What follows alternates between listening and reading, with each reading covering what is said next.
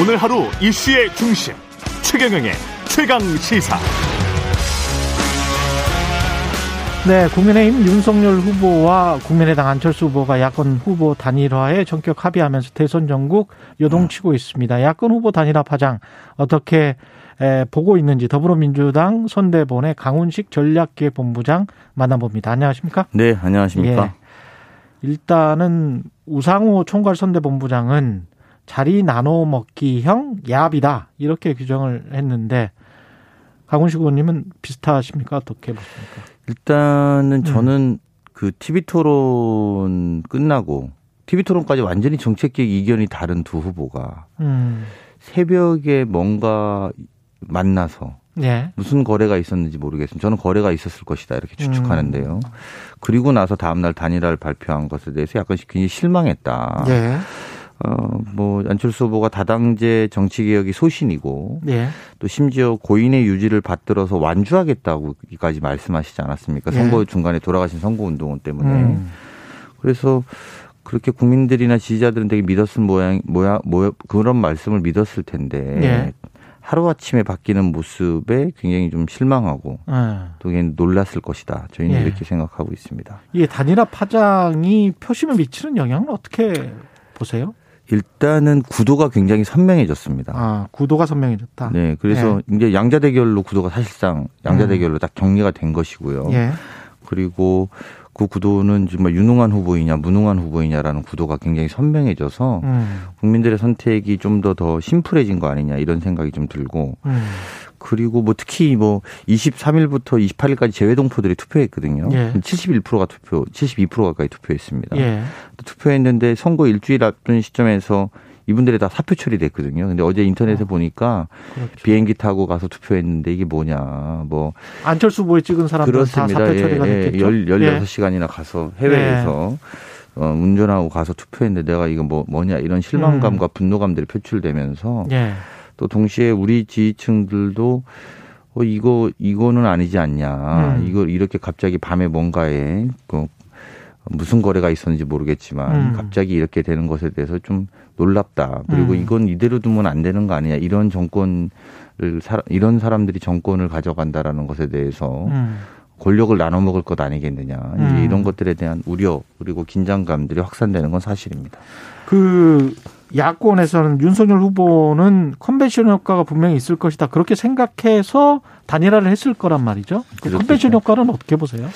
저는 근데 사실 이게 네. 예전에 우리가 이렇게 투표 전날 이런 일이 벌어진 사태가 이게 투표 전날이거든요. 정확하게는 그렇죠. 오늘이 투표일이니까. 그렇죠. 근데 투표 전날에 있었던 게 노무현, 노무현 정몽준, 정몽준 단일화 때 예. 전날 결렬 파기 선언 했던 겁니다. 그러니까 예. 이게 뭐냐면 지지자와 국민들이 예측하지 못한 상황이 투표 전날 이루어지는 것에 대해서 음. 굉장히 충격적으로 받아 이게 컨벤션이 아니라 예. 오히려 역컨벤션 효과 즉 상대 지지층들을 더 뭉치게 하는 효과가 더 저는 작용될 거라고 보고요. 오히려 여권의 총 결집 효과가 있을 오히려 것이다. 그때도 그랬던 것 같은데 노무현 정몽준 단일화 때도 예. 지지자들이 새벽에 신문 수거 운동하고 막 그랬습니다. 그 음. 단일화 됐다라 결렬됐다는 거를 못 보게 하려고. 아. 그리고 뭐 오히려 지금 어제도 제가 제가 뭐 또는 저가 이렇게 커뮤니티나 이런 데서 보면 음. 나 도저히 안 되겠다. 내, 음. 내가 아는 지인들한테 카톡 몇 개 보냈다. 전화 몇 통 했다. 이런 지지자들이 막 뭉치고 있는 지점들이 있거든요. 예. 그리고 안철수 지지층에서도 나는 더 이상 못하겠다 하고 음. 이제 이번에는 이재명 찍기로 했다. 뭐 이런 음. 글들이 이렇게 올라오는 걸 보면서 그게 꼭 컨벤션 효과로 작용할 것인지에 대해서는 좀 회의적입니다. 예.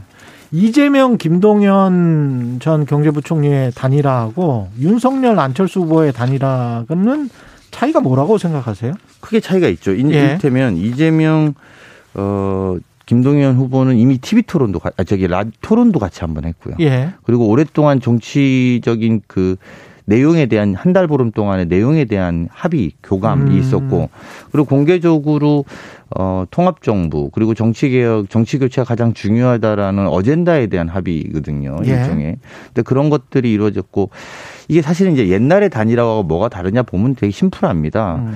노무현 정몽중 단일화 아마 44일 전에 합의가 됐습니다. 예. 그리고 문재인 안철수의 단일화도 있었거든요. 그건 음. 41일 전에 합의가 됐습니다. 예, 2012년에. 네, 그거는 예. 그렇게 합의를 미리 42, 5일, 한 달 보름 전에 잡은 이유들은 부분 시기적으로 보면 첫 번째는 어, 지지층들이 합의하는 과정들이거든요. 그게 음. 그 후보 간의 합의라고는 하지만 예. 사실은 어, 지지층들도 받아들이는 시간들이 있거든요. 그렇죠. 그래서 예. 두 사람들이 그렇게 함께하는 게 우리한테 어, 미래를 같이 열 수 있는 문제구나 이렇게 예. 받아들이는 거에 비하면 이거는 정말 지난주까지만 해도 결렬됐다라고 그 전날까지만 해도 결렬됐다라고 생각했던 것 아닙니까? 음. 투표 전날 바로 전격적으로 이렇게 이루어진 것에 대해서 예. 어, 제가 아까 말씀드린 것처럼 거래를 의심할 수밖에 없는 것이고 그렇다고 보면 지지층들이 합의할 준비가 안 돼 있는 거고요. 예. 두 번째는 형식의 문제도 있습니다. 예. 형식의 문제라는 것은 노무현 정몽중 단일화는 여론조사형이 있었고요. 음. 문재인 안철수 단일화는 여러 차례의 회동이 있었습니다. 음. 그것들이 언론의 보도로 아 이런 기준으로 본인들이 단일화를 합의했구나. 예. 이런 걸 알 수 있었단 말입니다. 음. 근데 이거는 지금 형식도 우리가 알 수 없고 음. 그리고 어 시기도 제가 볼 때 지지자들이 합의할 수 있는 시기들은 아니었던 거죠. 예. 그래서 저는 그게 꼭 어, 어떤 의미로 국민들에게 다가올 것인가. 저는 예. 이제 이런 게 오히려 더 주목해야 된다고 봅니다. 오늘부터 이제 이틀 동안 사전투표 진행되는데 이재명 후보가 당초 오늘 강원도 속초에서 사전투표 하려고 했었는데 서울 광화문으로 바꿨습니다. 네. 왜 강원도 속초에서 사전 투표 하려다가 강, 서울 광화문으로 이건 어떤 의미가 있을까요? 원래 뭐 강원, 뭐 성남 그리고 서울 이게 다 검토는 돼 있었고요. 예. 다만 어제 갑작스러운 그 어, 단일화? 단일화로 인해서 예. 자 20대 40대의 청년들과 직장인들이 많은 곳에 가서 투표를 독려하자. 음. 우리가 이제 그런 취지를 어 우리 지지층들이 직장인들이 많이 있거든요. 예. 그리고 이제 이분들이 여론조사에는 좀 안 잡히는 분들도 꽤 있어요. 예. 그래서 그분들에게 적극적으로 호소하기 위해서 예. 어, 광화문 일대로 저희가 사전 투표 장소를 급하게 바꾸게 됐습니다. 꼭 투표할 것이다라고 하는 사람들이 지금 80% 후반 거의 90% 가까운데 그렇습니다. 여론조사를 보면 네. 근데 실제로는 또 여론조사 전문기관들은 한 75% 정도 될 것이다 이렇게 예상을 하고 있거든요.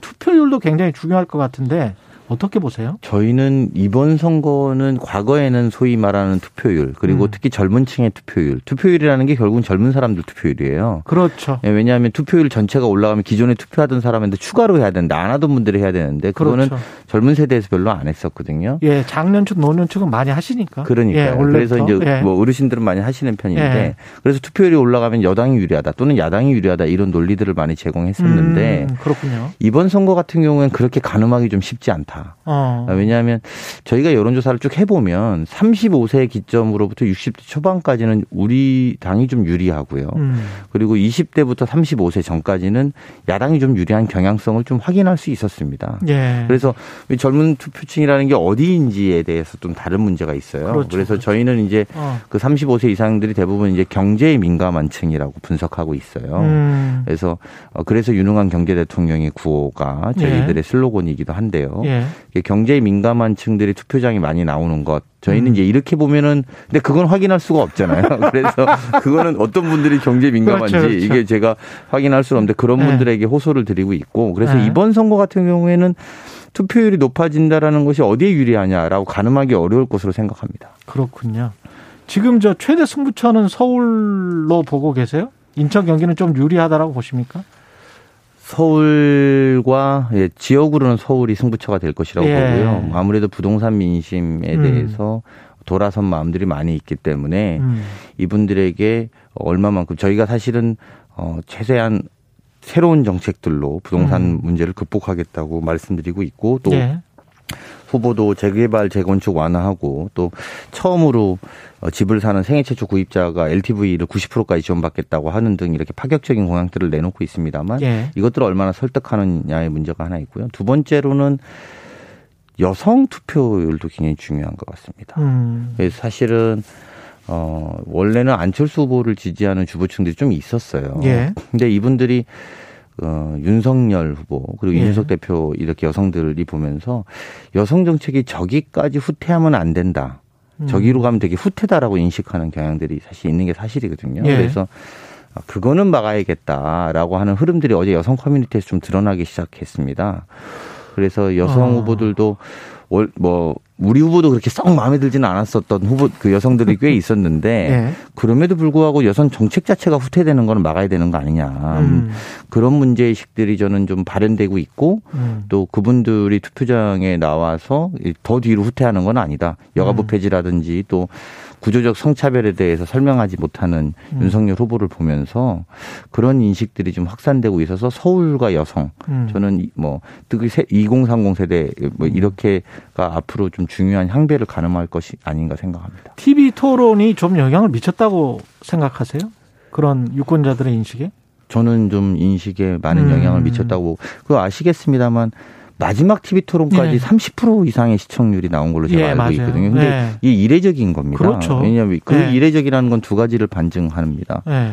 하나는 정말 승부가 어디로 갈지 모르겠구나. 음, 이런 게 하나 궁금해하고 있죠. 그러, 예, 그리고 그 네. 실제로 그런 높은 시청률이라는 것은 도대체 대한민국을 5년 동안 끌고 나갈 사람은 누가 유능한가, 음. 또 어디로 끌고 가려고 하는 건지에 대한 관심사라고 보는데요. 특히 그래서 마지막 토론에 여성 문제에 대한 정말 단편적인 지점들을 보면서 음. 아까 말씀드린 것처럼 2030 여성 또 주부층이 좀 반응을 하고 있다. 저희는 예. 이렇게 분석하고 있습니다.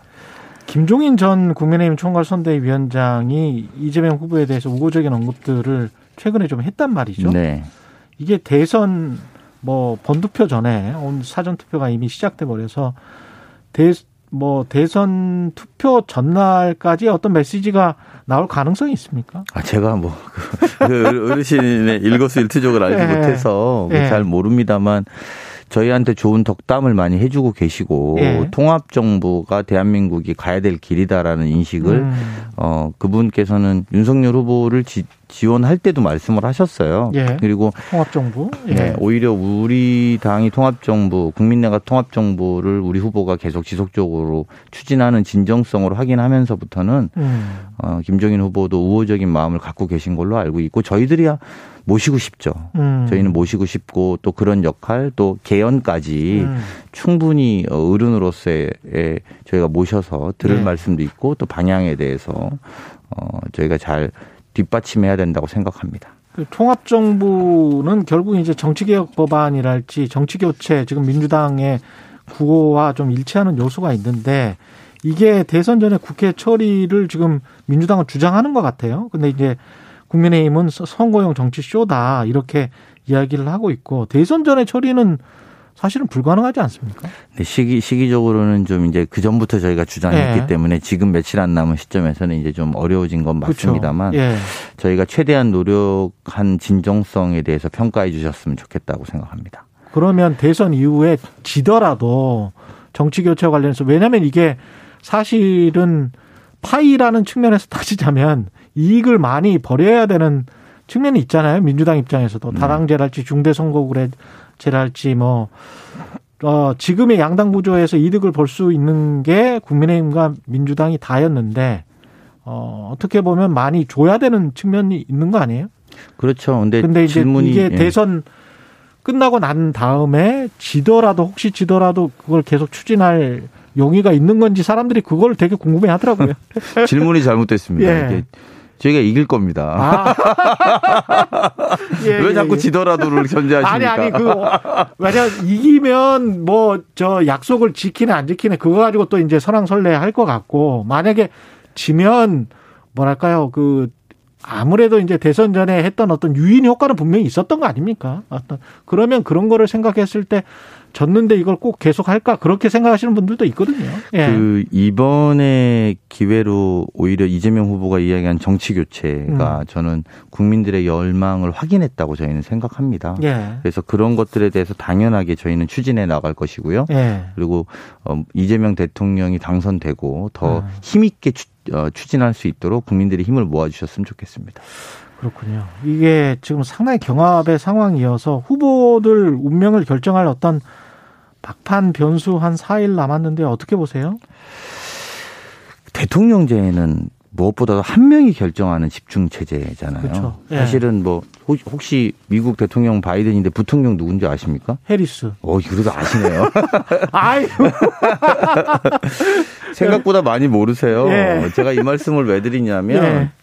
어, 대통령제는 한 명이 결정하는 영향력이 굉장히 큰 제도입니다. 부통령 힘 없어요, 미국도. 네. 네. 사실상 우리도 뭐 총리가 있습니다만. 네. 근데 한 사람이 어떤 능력과 어떤 판단을 하느냐에 따라서 국가의 운명이 정말 좌지우지 되는 것이죠. 예. 준비되지 않거나 능력이 없는 지도자가 그런 최종 의사결정을 할때 음. 위험에 대해서 우리 국민들은 잘 알고 있을 거라고 봅니다. 특히 음. 지금처럼 코로나 확진자가 20만씩 나오고 예.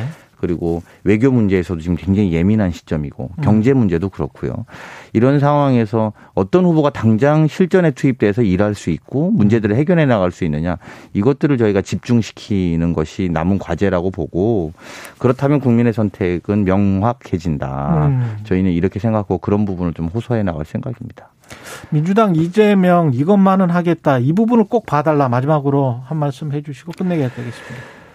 정치교체 통합정부 국민통합입니다. 네. 정치교체 국민통합. 그 네.